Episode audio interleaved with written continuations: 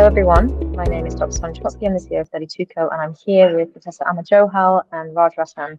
Uh, and we're going to discuss um, some guidance that, that we think is important for any dentist who is looking at um, patients coming to them after the collapse of Smile Direct Club.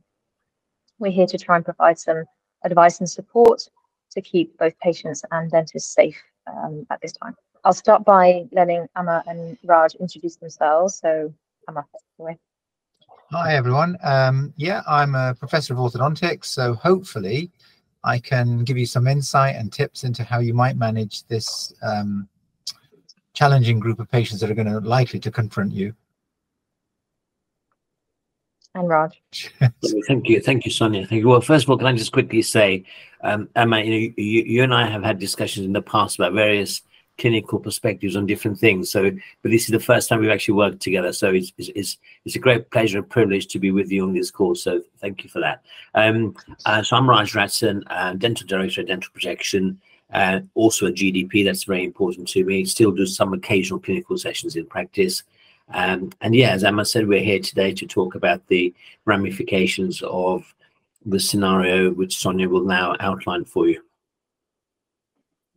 Great. So yes, for those um, not necessarily close to the story, I'll just describe what, what's happened with, with Smile Direct Club. So Smile Direct Club, as you might know, was the original at-home clear aligner company. It has ceased operations. It stopped um, operating, which means that uh, everything has, has, has stopped overnight.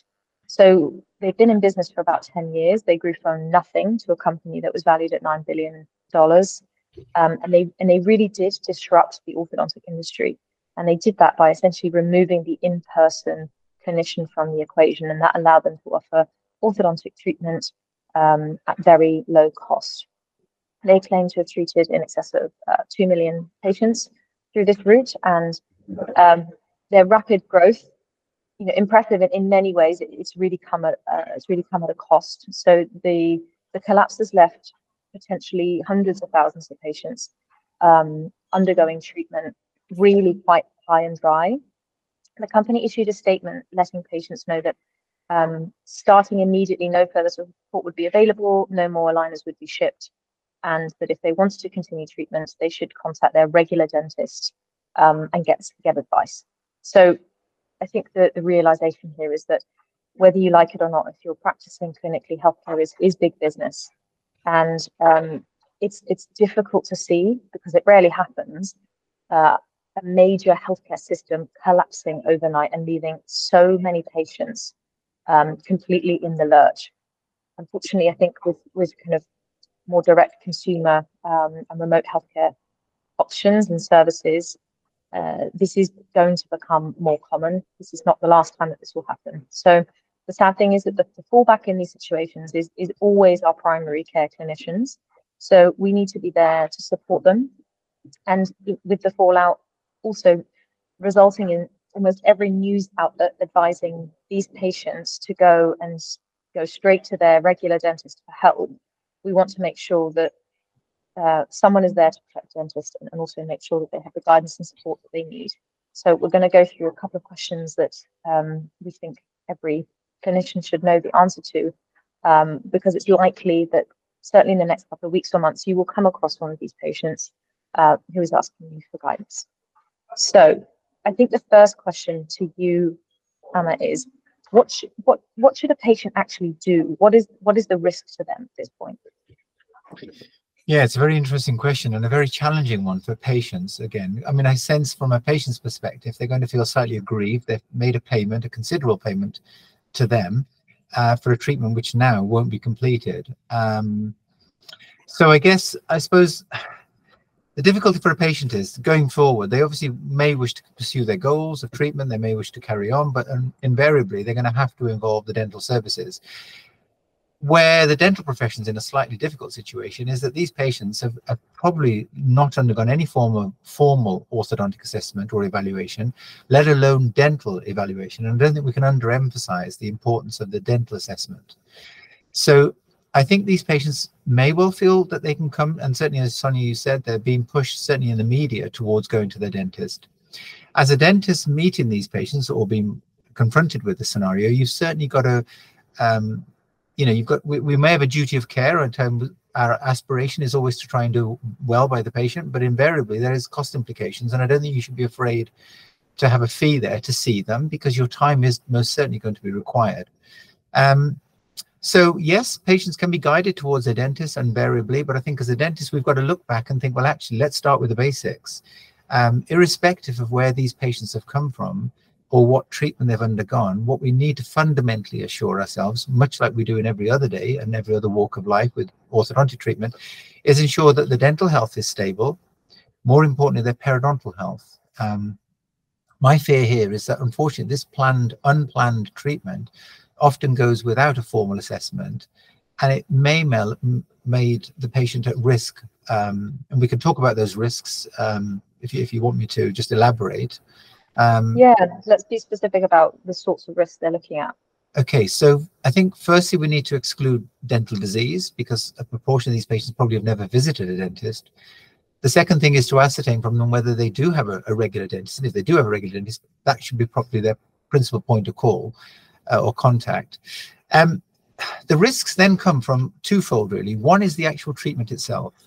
Often this treatment's done in the absence of any attachments and perhaps in the absence of any IPR, which often means that yes, they're seeing a result, i.e. they're seeing their teeth straighten, but the consequence of that straightening could be that invariably it's causing gingival recession because the teeth are being pushed out of bone. It's a treatment that obviously as a dentist, as an orthodontist, we wouldn't wish to execute on any patient. The other thing that goes relatively unchecked in these patients is that the assumption is that all of the teeth were covered when they did the, the self impressions. And the likelihood is that they probably haven't covered the terminal molar, which then is free to erupt. And then it leads the patients to gain an anterior open bite, which sadly, uh, despite the advice they've been given in the past, this will not self correct.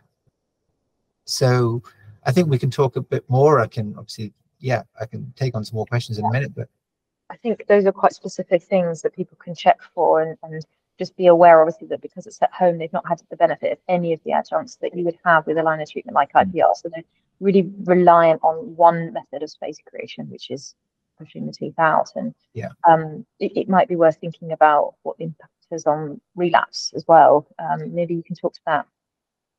Yeah, I mean, so the, the, the other aspect of care that comes to mind, and I've had the same scenario approach, is that patients say, well, one, should I carry on with my retain aligners? The answer most certainly is no, because we need to ensure that we know where we are with these patients. The other question that dentists are being confronted is, well, well, should we have retainers made? You know, why don't we try and keep what we've got? Which makes an awful lot of sense in many respects. However, again, it comes back to basics. The problem is who takes on the responsibility of the retention so you're retaining something that you don't know where it started. So first point of call would be to say to the patient, well, do you have any records that give us any indication of where you may have started this treatment? So at least we can work out what's been achieved to date.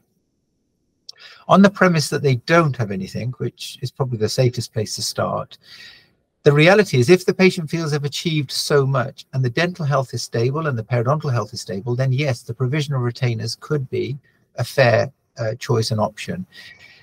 Clearly, there'll be a cost implication to those retainers, and clearly, there'll be an aspect of care which comes with the warning that retainers are for that very purpose to retain this result. Now, given that often they haven't had any of the infrastructure, the IPR, the attachments, it is likely that these teeth are very, very prone to relapse, which is what we're observing, because often they're just pushed forward and then they slide back as well. And in fact, to quote the um, CEO Smile Direct Club one year ago, he said actually very little damage would be done if the patients were just to stop wearing their retainers. The teeth would go back to normal. Unfortunately, that is not the case at all, as we've said, that there are other risks. So I don't think a dentist should move forward with any proactive treatment, and proactive is retention as well, unless they're absolutely secure in the belief that the rest of the dentition is is healthy because they're taking on a reliability and a responsibility which you know they didn't sign up to in the first instance absolutely.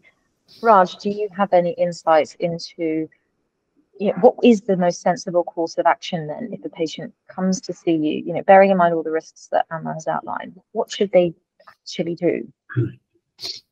Well, firstly, Emma's summary is you know very eloquent, absolutely correct. I think he's covered all the clinical areas. Um, to add to that, there's a couple of things I'll also mention. So, you know, on the basis of what Emma was saying, we're talking about adopting a holistic approach to the patient's oral health. And part of that holistic approach is the orthodontic assessment. So that, that's kind of how it um, how it shapes up. The other thing I'll just mention actually is, uh, you know, maybe this happens even before the consultation and the initial uh, assessment.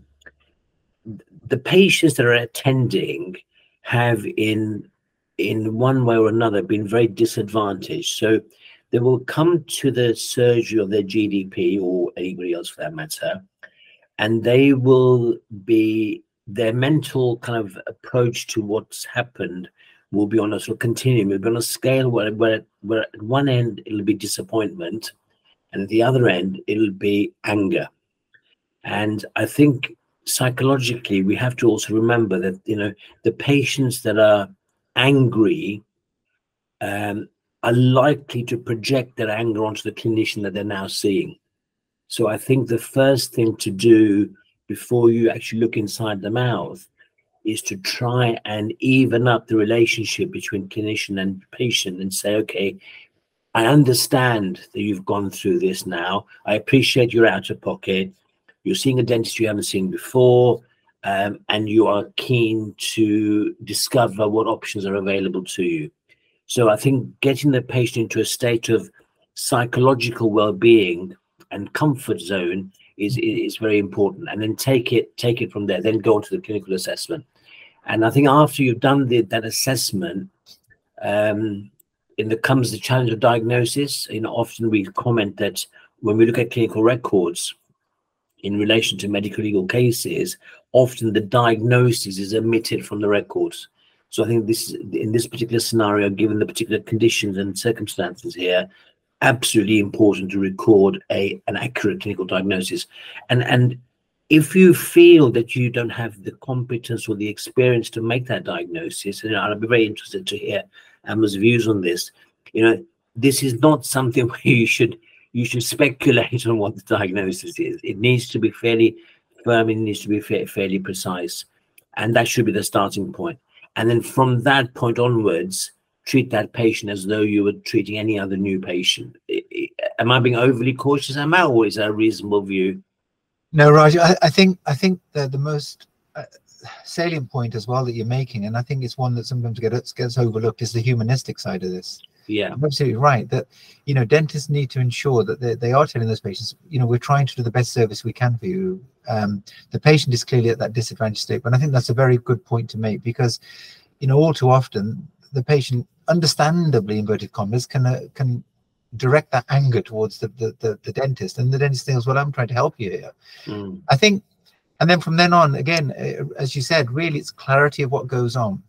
Um, now i think as a, as a dental profession, we're more than adequately skilled to do the dental assessment, i.e. the periodontal health, the, the, the dental health overall, and then say to the patient, look, the, the good news is here, you are dentally fit. And I don't fear that undertaking treatment or moving forward with your treatment is going to be harmful to your teeth or gums.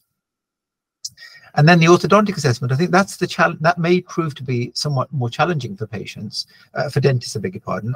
But you know, if they want to, they have the option of of, of using um, a 32Co, for example, platform where they know they're going to work with a specialist. So it's a case of them um, literally, as I, I, often say to patients, look, what we're doing is really putting a puzzle together here.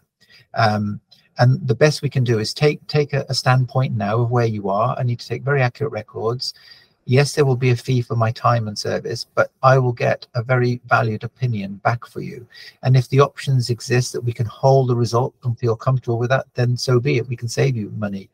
But if in reality what you wish to do is take the treatment further to completion, then clearly I would need, I as the dentist may need some assistance here because I think you're right. These cases are much, much more challenging, not necessarily because of the orthodontic part of it, but more the patient management aspect. Um, and it's it's vitally important because if a complaint is going to come, unfortunately, the patient's going to be unable to complain against the company. Who's left now is the dentist. So I, I think again, your point made very well about the fact that accurate records and, and documentation, um, and again, we can assist with that, which which I think is a, an invaluable input, hopefully. And and I think also, you know, it's it's about um, yes, we're trying to sort out the clinical challenges. So the the focus of our care will be a clinical focus, as it always is. but I think there's another issue here as well. It's also about restoration of trust, mm-hmm. because you know, as far as the patient is concerned, this this their situation now is a dental scenario, and therefore the whole profession is impacted by that. And the patients may or may not have an understanding of the subtleties between how they were treated and how others are treated in, in orthodontic terms. So to spend time in that conversation to say, look, we're going to get an opinion from um, a, a, specialist. It, it's worth having this opinion. It's worth the cost. That also goes towards restoration of trust because what you're doing is you're adding to the credibility mm-hmm. of the examination and the diagnosis. And I think restoration of trust, a reinstatement of credibility is, is, is key here as well, and particularly from a risk management point of view, because once the patient trusts the provider, uh, you're already halfway there to the solution. Can I just ask in addition, um, it's likely these patients will be embarrassed. Um, you know, they've undertaken a treatment that deliberately omits an in-person visit to a dentist, probably because they were told, well, look, if you do it online, it's basically the same, except that you don't have to have all those um, pesky in-person visits. They're now feeling a bit silly going straight back to those very people who they said, well, I, I don't need to see the dentist. I can do this by myself. What's the impact of that sort of embarrassment, and how should how should clinicians deal with that?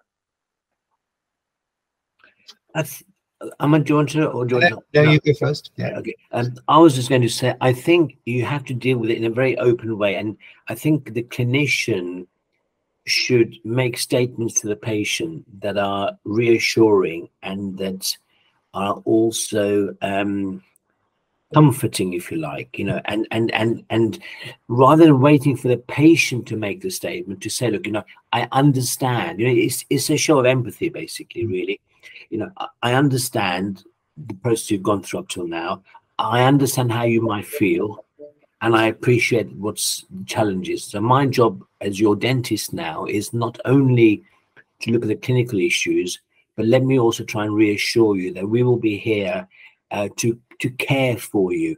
Mm-hmm. And, you know, care and treatment are two different things. So, you know, we will treat you as our patient and treat you with an orthodontic focus, but we will also care for you. And I think the word care is a comforting word for patients. It demonstrates empathy. And again, if I can go back to a phrase I used earlier, it just takes you along that risk management um, path a little bit more uh, predictably. Yeah, and, and I would add just a tiny bit to that. And I think fundamentally, again, just honesty. Actually, I don't think we should overpromise.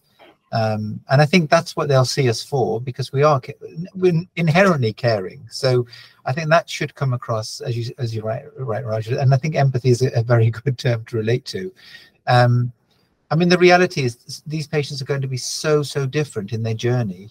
It's hard to predict. I mean, we know patients who have literally just paid the fee for the treatment and had no treatment, and and others may be nearing the end of treatment. But you know, I think the dentist has uh, has options here in terms of saying to the patient, well, look, the most important thing I've got to make sure for you is that we, we haven't in any way or form compromised the health of your teeth and your gums.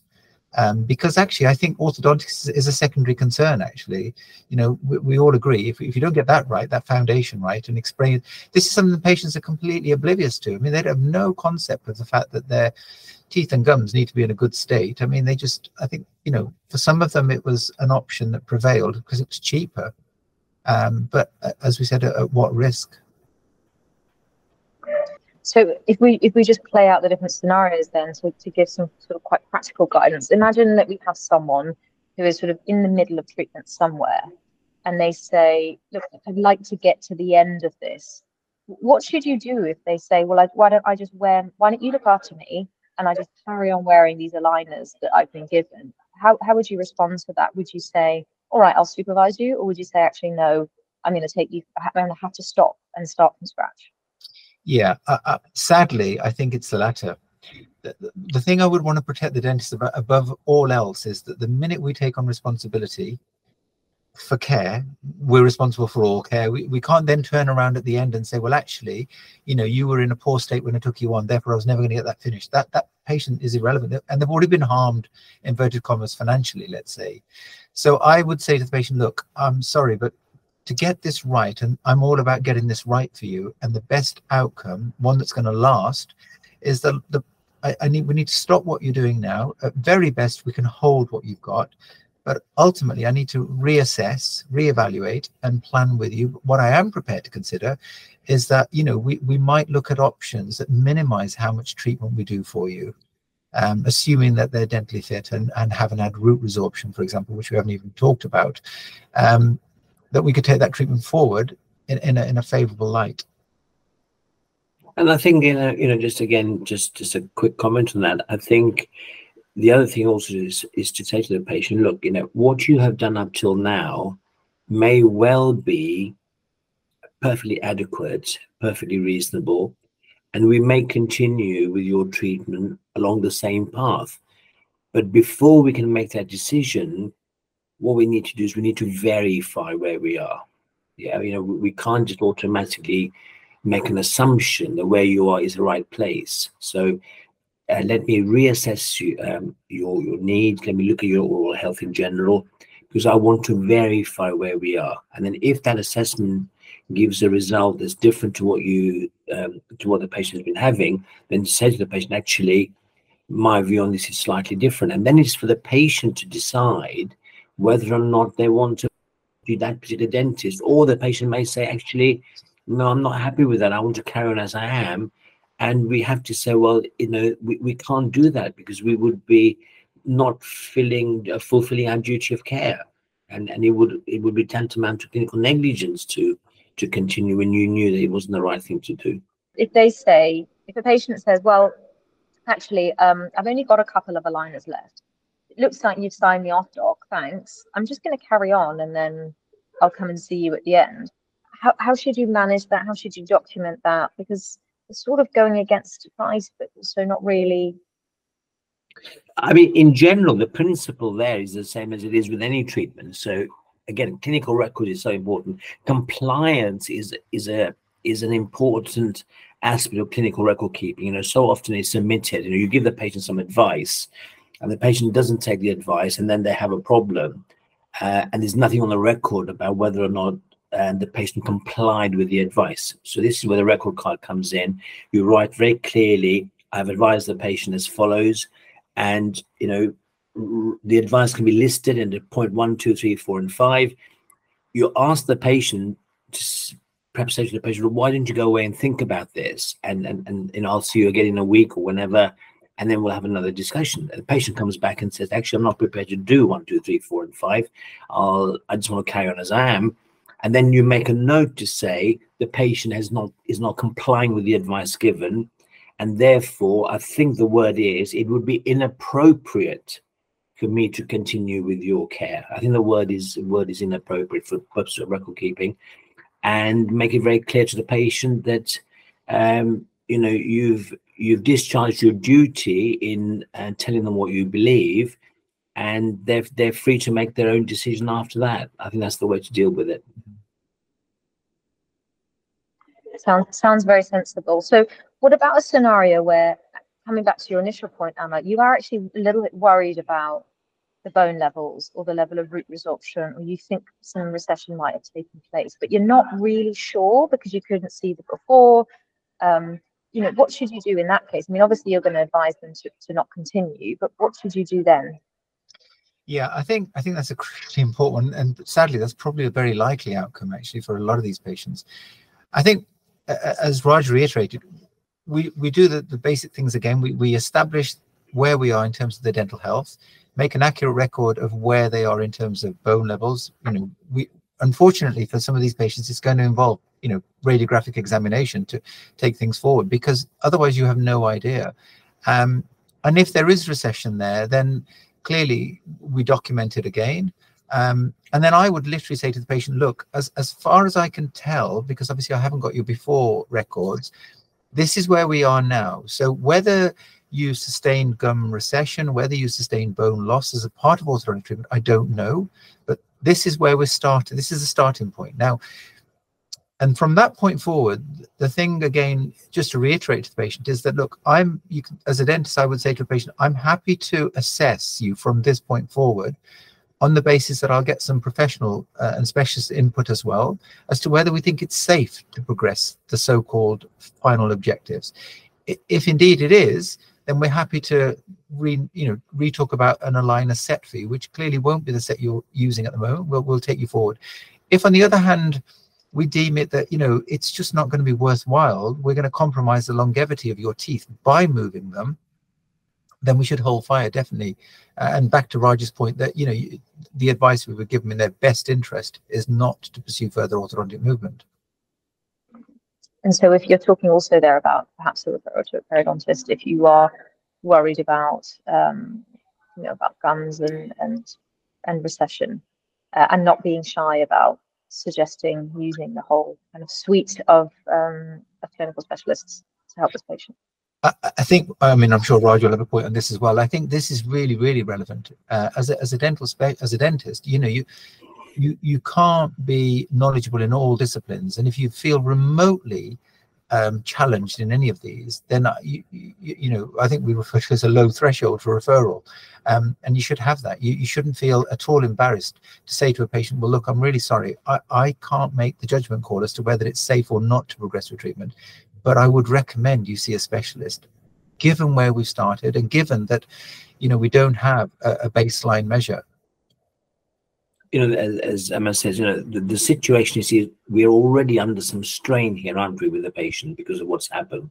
So I think, as a general principle, that that phrase that you used, Emma, the low threshold of referral, that's a beautiful phrase. And the more strained the situation, the lower the threshold, I would say, because it's it's it's it's a protective mechanism both for the clinician and for the patient. Yeah, I mean, one of the things I would say to our dental to, to all my dental colleagues is uh, personally, I wouldn't see this as as an opportunist moment for any of us. In fact, it's it's the time where we switch on and come on in terms of our care because you know what you don't want to do is put yourself in a vulnerable position. And unfortunately this is a, a group that will target because they've already been aggrieved. So I, personally i'm very cautious when these patients come in.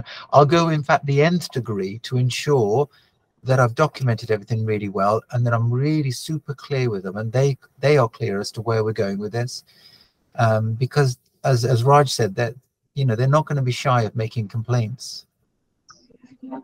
So so really not necessarily advertising um, to patients all around that if you've been affected, you know, please come and see me, despite the fact that obviously your your your intention is to support and help them Mm. It's it's not an easy situation um, to manage, and it, it may not it may not lead to kind of the best outcomes for either you or for the patient if we're sort of really encouraging, um, you know, like you say, making an opportunist moment. I think we've seen plenty of um, you know, similar types of companies off the back of the collapse advertising to patients. Oh, well, if you've been affected by this company, well, we can look after you. And I think patients are quite vulnerable in this moment. So, you know, very much back to your point, Raj, about you know, prioritizing care um, and uh, and being honest with them and, and sort of stopping the, the, the cycle really of, of them being promised things that then unfortunately um, we can't deliver. And and you know the advertising question is an interesting one because I think the other thing also to bear in mind is um, actually, you know, with all advertising and all marketing, uh, what it does is it sets an expectation. So um, you have to always remember that you know patient satisfaction only results from exceeding the expectation. You know, at the very least, uh, meeting it. So you know when you get you know what's called disconfirmation between what the patient is expecting and what's being delivered, you know that's the precursor to the complaint. So um, yes, you know advertising and marketing, generally speaking, you know, people use it. They use it well. They use it um, judiciously, um, professionally. Nothing wrong with it, provided you are absolutely sure that you can meet and hopefully exceed the expectations that are being set. And sometimes that means toning down the marketing. And, and that's an individual decision and one that I would encourage everybody to, um, to, to, to think about before they finally decide on their marketing strategy in, in relation to this particular scenario. Yeah. Lots of really, really. Yeah, I mean, as I said, we can we can help, but I think that the first protocol is is the dentist almost um, managing, as Raj said, the patient's expectations, um, because they're going to be heightened. You know, if they're going to pay again, they want they want even more from this than they ever anticipated, and because we're dental professionals, they're going to expect, rightly, you could argue, a, a better outcome because they were doing it themselves anyway. But now they've come to us, us being the profession. Um, so yeah, advertise if you're an incredibly empathetic individual and you've got, you know, that that level of patience and understanding to express to patients. I mean, there is uh, clearly there's an opportunity here, but uh, it, it's not quite what you might envisage. It's not your your routine cared for patient. I think so many bits of advice in here. I think the one thing we, we might want to leave um, dentists with is if, if you just are stuck and you don't know where to go, maybe both of you could explain where could they go for, for help? Who, who do they phone?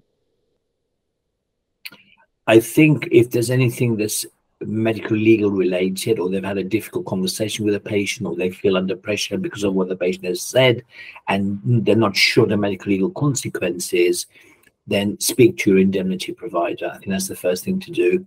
Uh, but also speak to colleagues in your practice who may have more experience um, maybe seek another opinion from somebody in the practice and um, or, or, go outside the practice and go to specialist providers as well. So um, initially medical legal questions yes indemnity provider clinical questions uh, access to a specialist